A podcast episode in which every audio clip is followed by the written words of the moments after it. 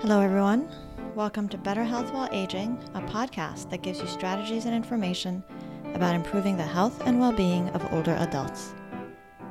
We discuss common health problems that affect people over age 60, the best ways to prevent and manage those problems, and we also often address common concerns and dilemmas that come up with aging parents or other older loved ones, like what to do if you're worried about falls or safety or memory, or even the quality of an older person's health care. I'm your host, Dr. Leslie Kernisan. I'm a practicing geriatrician, so that means I'm a medical doctor specialized in geriatrics, which is the art and science of modifying healthcare so that it works better for older people and for their families. In today's episode, I am going to be talking about flu shots. It is September of 2020, and in the fall in North America, it means that it's that time of year when health providers start encouraging everyone over the age of six months to get their annual influenza vaccination. And we do this because the flu season tends to get going in November, so usually we want people vaccinated ideally by the end of October. Now, because I know that many older adults and many people in general are skeptical of the need to get a yearly vaccine against influenza, a few years ago, I wrote a detailed article about flu shots for better health while aging, covering what to know about influenza and flu shots, including what to know about the special stronger vaccines that are available for older adults. And I also recorded a related podcast episode, which is episode 50. Since I first wrote the flu shot article in 2017, I've updated the article on the site every fall usually with a few details about which specific vaccines are available every year. But usually I don't record a whole new podcast episode. This year, however, it is 2020. And so we are about to embark in the Northern Hemisphere in our first full flu season in COVID times. So, as everybody knows, the big news this year is that coronavirus, also known as COVID 19, came, it felt kind of out of the blue at the beginning of the year. And it's something that we are all, as a society and as health professionals, grappling with.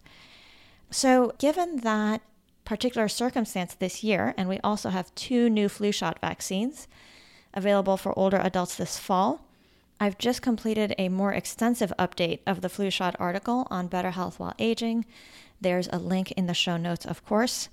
And in this podcast episode, I'm going to cover what's in that article. So it's partly about reviewing the basics of what I think all older adults and families should know about flu shots in general.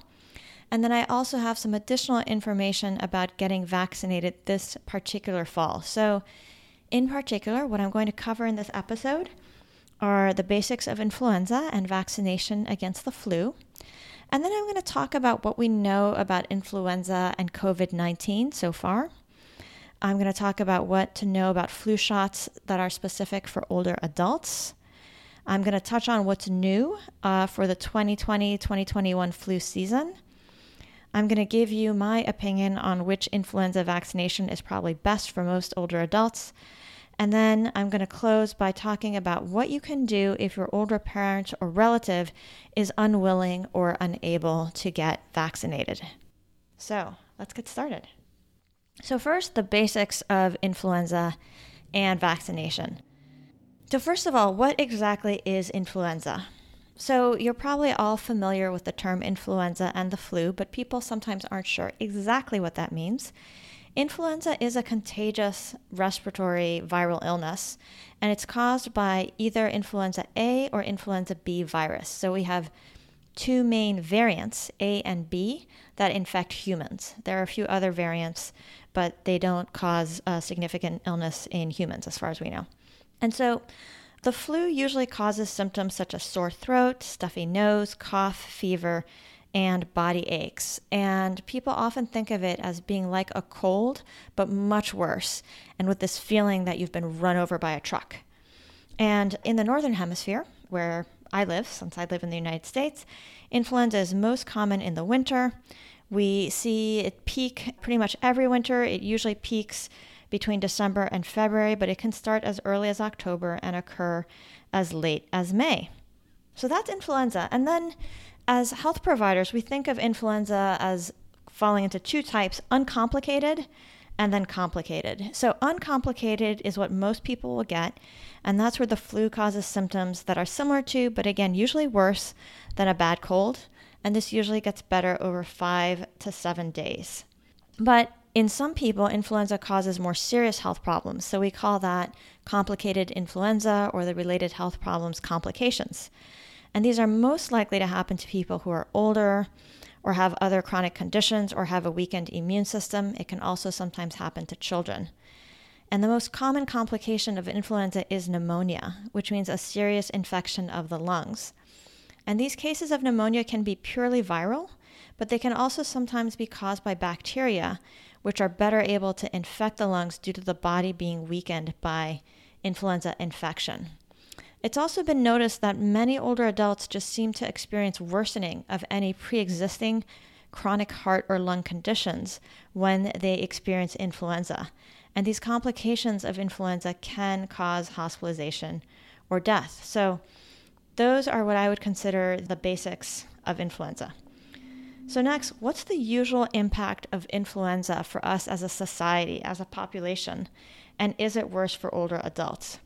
So, what's a little tricky about influenza is that it's worse some years than other years. So, for instance, in 2017 2018, we had an exceptionally bad flu season with an estimated 61,000 deaths related to the flu. And just to put that into context, uh, the Centers for Disease Control estimates that every year influenza affects 9 to 45 million Americans and causes 12,000 to 61,000 deaths. So the 2017 2018 year was one of the years where we were at the top end of the range. Now, most people who get the flu, again, do get better without needing hospitalization, but some people get very sick. And older adults are especially likely to get dangerously ill from catching the flu. So, in terms of why the flu is more severe in some years than other years, I think a good way to explain that is to actually go into reviewing how the flu shot helps protect one from influenza and how effective it is. So let's talk about that. So, the way the flu vaccine works is it stimulates the body to produce antibodies against whatever strains of influenza were included in that year's vaccine. And after vaccination, it takes about two weeks for the body's immune system to create its influenza antibodies. And in general, our bodies are able to fight off viral infections much more quickly if we already have matching antibodies available when a virus tries to create illness in our bodies. If we don't have matching antibodies available, then we experience more illness, and it will take longer for our immune systems to control the infection. So, what's tricky about influenza is that both influenza A and B have a tendency to be constantly changing into slightly different strains. So, your immunity that you develop one year doesn't carry over perfectly the following year. And so, every year, scientists study which influenza strains are present. They predict which ones will be exposed to during the coming winter, and they develop vaccines based on that prediction to match those strains. And this is why you have to get another flu shot every year. And sometimes their prediction works out really well. And in that case, the vaccine, we say it's well matched to the circulating influenza viruses, and the vaccination will have been more effective in preventing the flu. But every now and then, there are years in which the strains that circulate the most in the winter are not actually the ones that the scientists were expecting. And so those are years where the influenza vaccine is not very well matched, and there tends to be more illnesses and hospitalizations. So the CDC estimates that when the vaccine is well matched to circulating influenza viruses, flu vaccination reduces the risk of flu illness by 40 to 60% for the overall population. And then another thing to know is that several different flu vaccines are available every year. We have several different manufacturers who make them, and then there are a few different ways to make them. And I can talk more about that later in the episode. Uh, so, for a long time, most flu vaccines were what's called trivalent. So, they protected against two different strains of influenza A and one strain of influenza B. And then uh, manufacturers started to offer quadrivalent flu vaccines starting in 2012, and those protect against two types of influenza A and two types of influenza B. So, one thing for you to know for this year, for 2020 2021, is that all flu vaccines except one are quadrivalent, actually. The trend has been to do more and more quadrivalents, and so now there's hardly anything left that is trivalent. And then vaccines can also vary in terms of whether they are standard dose versus high dose. And so that's a question of how much of the antigen they have in them to stimulate a response. And then there's one type of vaccine that also includes an adjuvant. So it's an additive that's designed to increase the immune system's response to the vaccine. Because more response from the immune system is better in that it means you're generating more protection from future infections. So, in a little bit, I'll talk more about these high dose and adjuvant vaccines because they were actually designed for older adults. So, if you want to see a list of the influenza vaccines available this year, I will post a link to a table from the CDC, and you can also find it in the article. Okay, so next common question that comes up regarding the basics of flu vaccination can you get the flu from the flu shot? What are the risks and side effects of influenza vaccination? So, I've heard this a lot from patients. They're worried that they're going to get the flu from the flu shot. But the truth is, you cannot get the flu from a flu shot. It's true that many of the currently recommended vaccines are made with inactivated virus, but that means the virus has been killed and it can't become alive again. There is also one vaccine available that is made with what's called recombinant technology, which means they've cobbled together virus proteins, and that also cannot by itself give you influenza. Now, there is one type of vaccine that is made with what's called live attenuated form of influenza. So that means it's a live influenza virus that has been significantly weakened. So that is the nasal vaccine, FluMist, and it's only approved for people ages 2 through 49. It's given by nasal spray. It's understandably popular with children who don't like needles or other people who don't like needles, but it's not approved for older adults, people who are over age 65. And in fact, there's even been a question in the past of whether it works as well as the other vaccines. And there was a flu season or two when it wasn't approved, actually, because the CDC wasn't convinced that it worked well enough. It's since then been reapproved, so it is an option again for people ages 2 through 49. But that also is not supposed to give you the flu if you are on the list of people who's allowed to get it. You're, it's, I think, also not allowed for people who have certain weakened immune systems or on, or on immune suppressants. So you're not going to get the flu from the flu shot. Uh, what you can get, and what you probably will get, is arm soreness and sometimes arm redness. And people do sometimes feel like they got some body aches, fever, or cough after the flu shot. But a while back, they did a randomized trial and they found that these side effects were equally common in people who had saline injected. So these symptoms after the flu shot, I mean, the sore arm is definitely from the vaccine and redness around the arm. But if you're getting other symptoms, it's either that you got sick from some kind of cold virus or something shortly after your flu shot, or it could even be that since you were expecting to feel lousy, that might have helped provoke it because our bodies are very influenced by what can happen in our mind. In general, serious adverse effects related to the flu shot are very rare. Now, I know there are people, and they have commented sometimes on Better Health While Aging, who feel like vaccines are very dangerous, flu vaccines are very dangerous. I have reviewed some of the data. I don't look into it extensively anymore, but in, it's true that there are quite rare serious side effects from vaccinations, but they are much more rare than uh, getting the flu and getting a complication of the flu. So, in general, I don't think it's worth worrying about serious adverse effects. I think you should just expect to have a sore arm after you get a flu shot. So, to go on with the basics, what are the best ways to protect oneself from influenza and its complications? So, you know, the general approach to reduce your risk for getting sick from the flu, and this applies also to COVID. In a little bit, I'll talk about the similarities and differences between the two illnesses. But one thing that's good is a lot of the strategies that you can use to avoid catching one will work for reducing your risk of catching the other. But to reduce your risk of getting sick from the flu in particular, you basically want to minimize your exposure to people who might have the flu and be spreading it.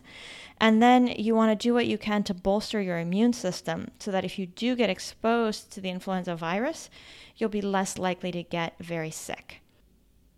And then this isn't quite about bolstering the immune system, but to also protect oneself from influenza complications. I think it's a good idea for older adults to make sure they are up to date on their pneumococcal vaccination. So, this is sometimes referred to as the quote pneumonia shot. It doesn't protect you against pneumonia. It's a vaccine that you take once after age 65. The brand name for it in the United States is Pneumovax.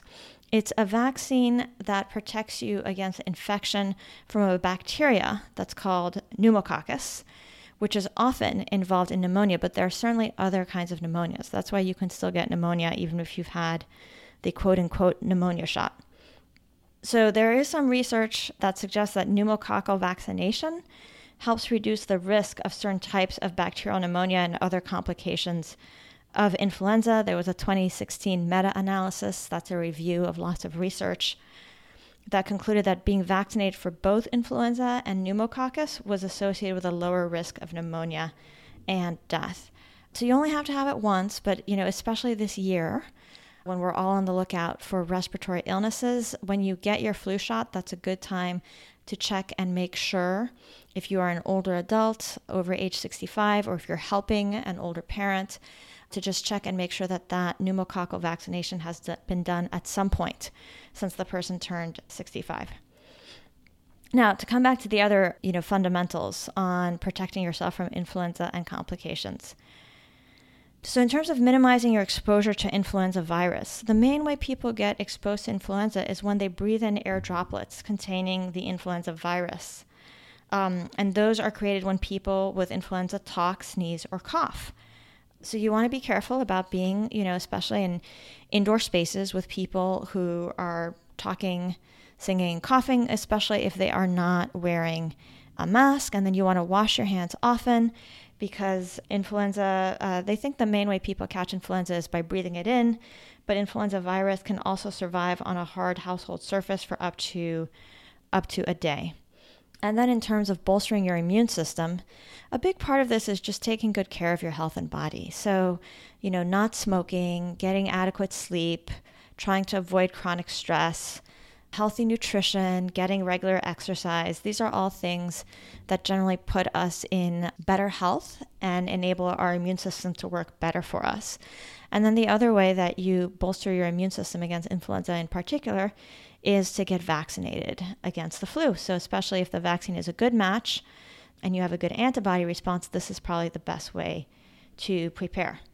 Now, what do we know about COVID 19 and influenza? So, I want to start off by addressing the question of how are these two viral illnesses that often affect our breathing, how are they similar and how are they different? So they do have a lot of similarities, but also some important differences. The main similarities is that both viruses are mostly spread through an airborne route.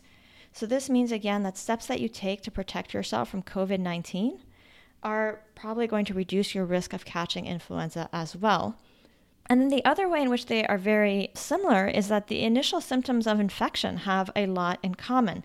So both of these viruses will often start off in people by causing what we call upper respiratory symptoms, such as cough, runny nose, fatigue, fever, and body aches.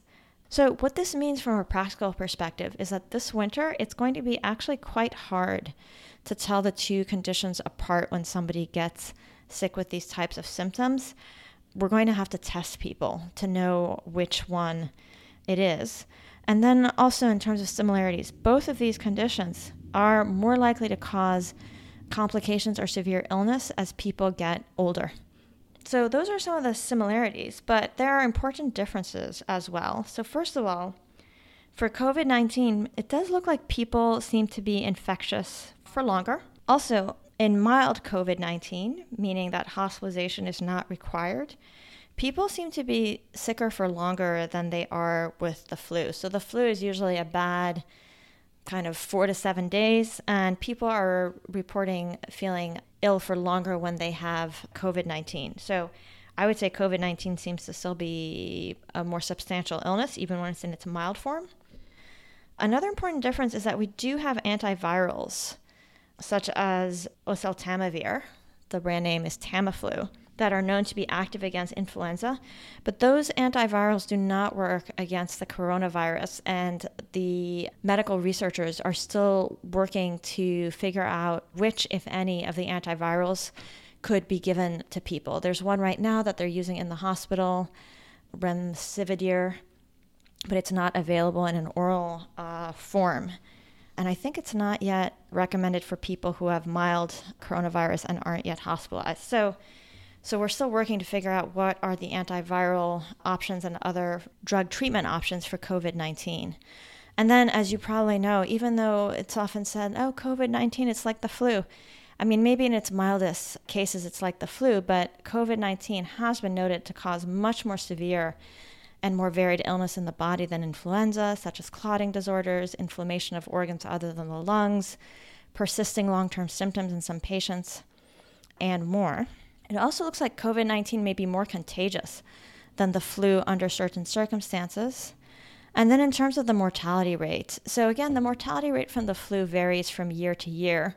It's partly about how severe were the particular influenza strains in a given year and how effective of a match was the vaccine and how many people were vaccinated. So the mortality rate can can vary for for influenza, but uh, although we're still debating what exactly is the mortality rate for COVID nineteen, one challenge is we still don't know exactly how many people have had COVID nineteen. In adults at any given age, the mortality rate seems to be higher for COVID nineteen than for influenza. And then, last but not least, a big difference between the two is we do have a vaccine against influenza and a long track record for that vaccine, and we are still working on developing the vaccine for COVID 19. So, in short, these two conditions are similar in how they spread and have common initial symptoms, and it is expected that this fall, as people have to be inside more as the weather gets colder, they are expecting to see, you know, more influenza and more COVID-19. And it'll be hard to tell them apart. But so far COVID-19 has caused much more serious disease and remains harder to treat.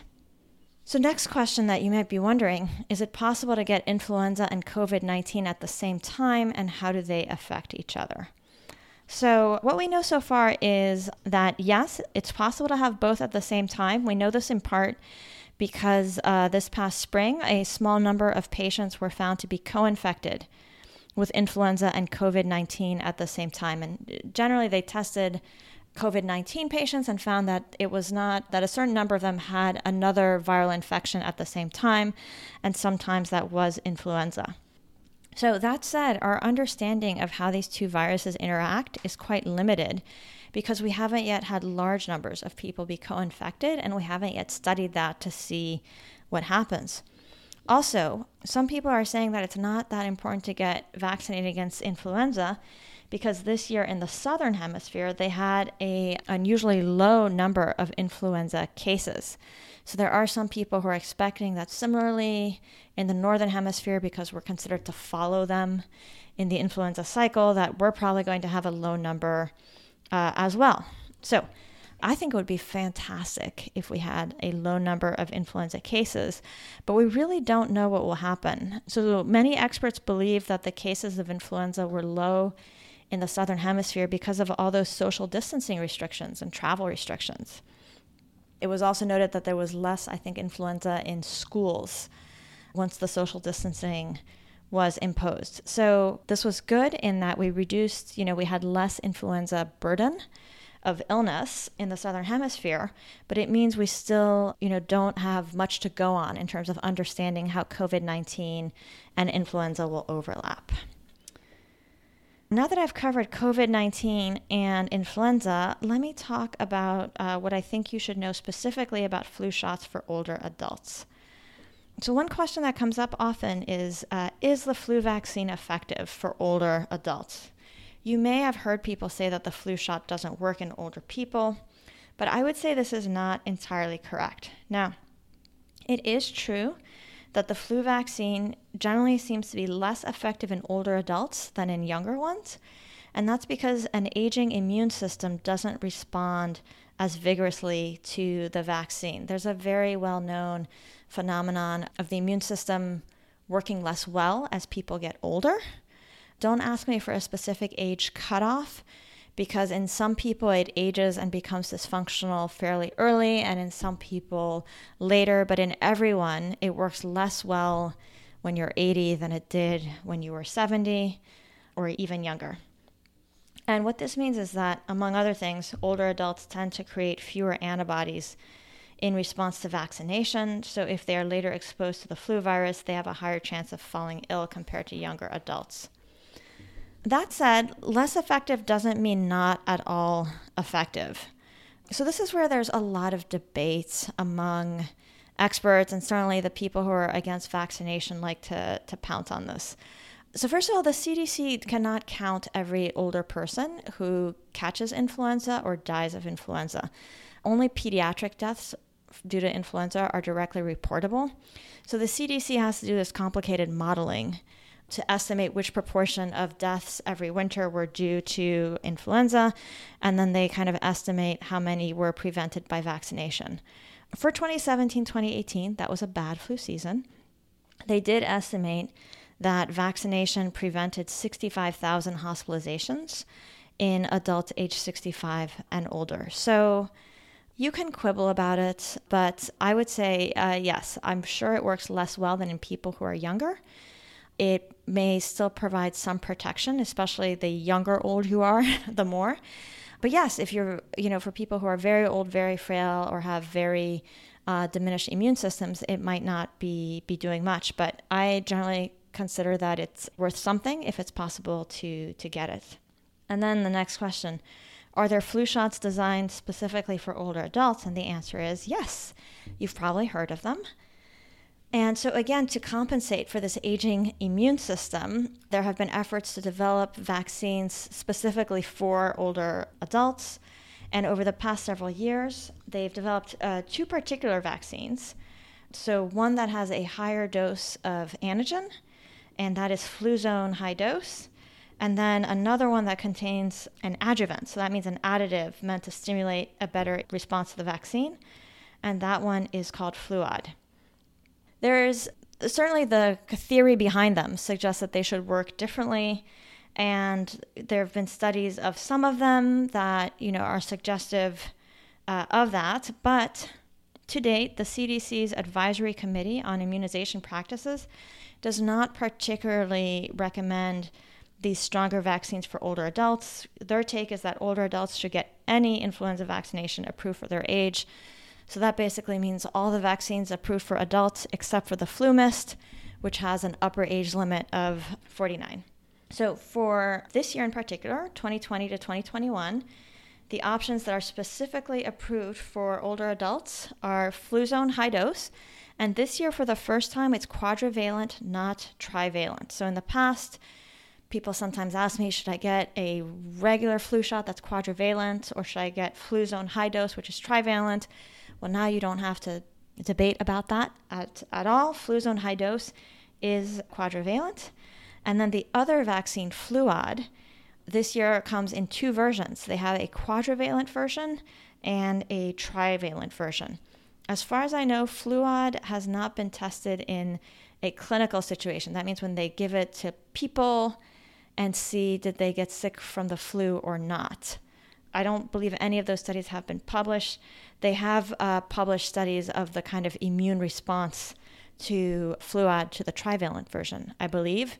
And it did show kind of more immune response than to a regular flu vaccine. So that's encouraging, but it's considered less good in terms of evidence than an actual clinical study.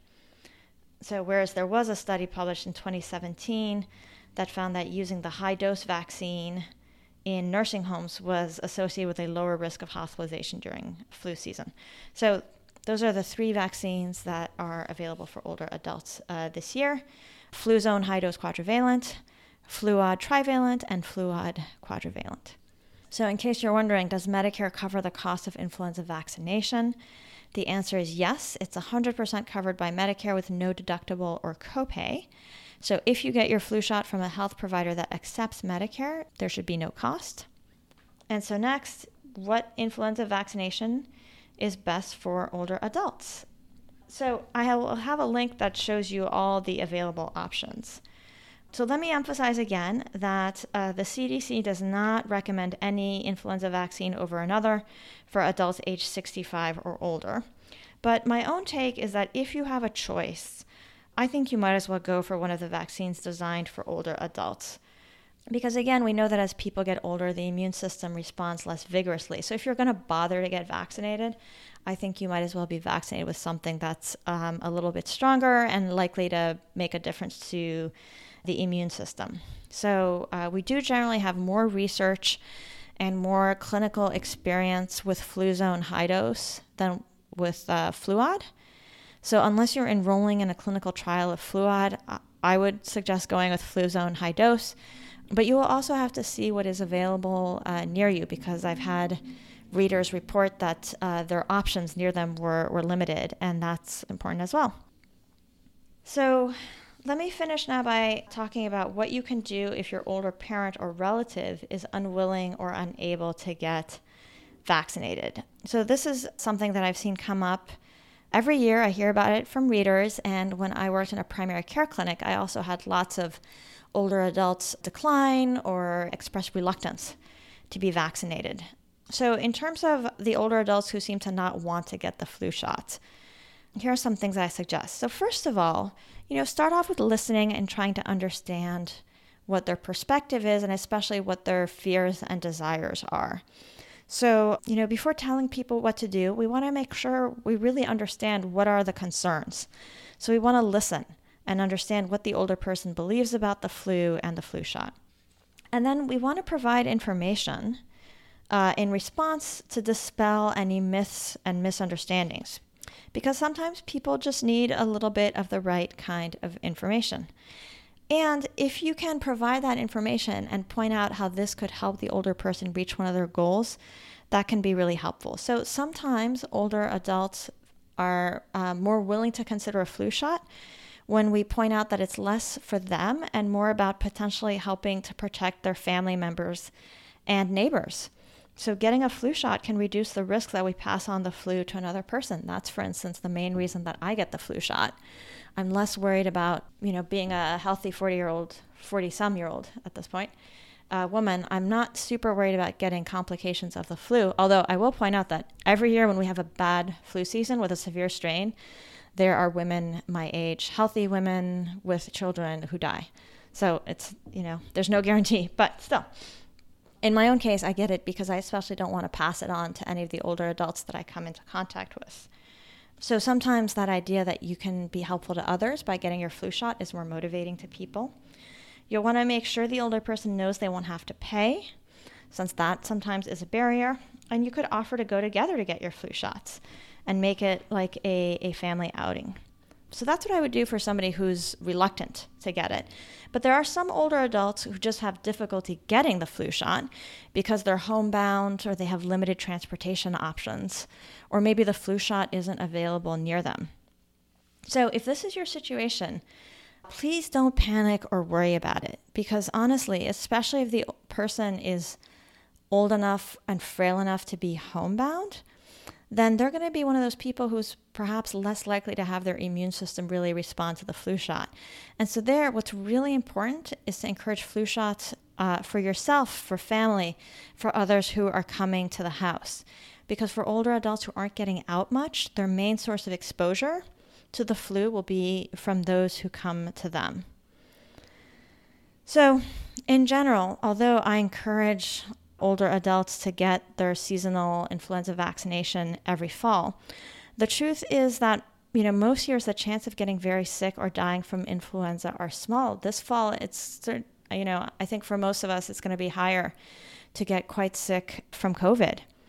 And since COVID is likely to be the focus, some people might be thinking, well, you know, why should I bother with the flu shot? As I said, we don't have a ton of real world experience with the two.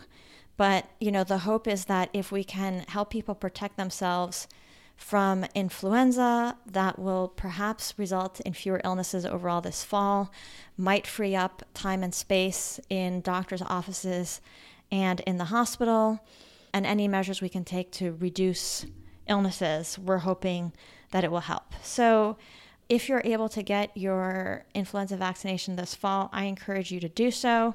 We're trying to get people to do it a little sooner this uh, this year than in past years. But if you don't get it done by the end of October and the opportunity arises in November, it's basically never too late until the flu season is completely over, which you know would be sort of April. So yes, that's my take for this fall. If you want to find out where to get a flu shot, check with your health provider or check at vaccinefinder.org. I hope this has been helpful to you. Please stay safe. If you have questions, just post them in the show notes. Take care, everyone. And with that, I'm going to wrap up this episode of Better Health While Aging. If you have any questions about something you heard in this episode, you can post it on the show notes page for the episode. I'll also be posting some links to some of the resources that I mentioned in the episode. To find the show notes, visit betterhealthwhileaging.net and click podcast in the main menu at the top. Last but not least, if you've been enjoying the podcast, don't forget to support us by subscribing on iTunes, and if you've already done that, please leave a rating and review. This makes it easier for others to discover our show in iTunes, and I would love for the many people who are interested in health or aging or family caregivers to be able to find it and give it a chance. Thank you so much for listening. I'm Dr. Leslie Kernisan, and I'm looking forward to you joining us for future episodes.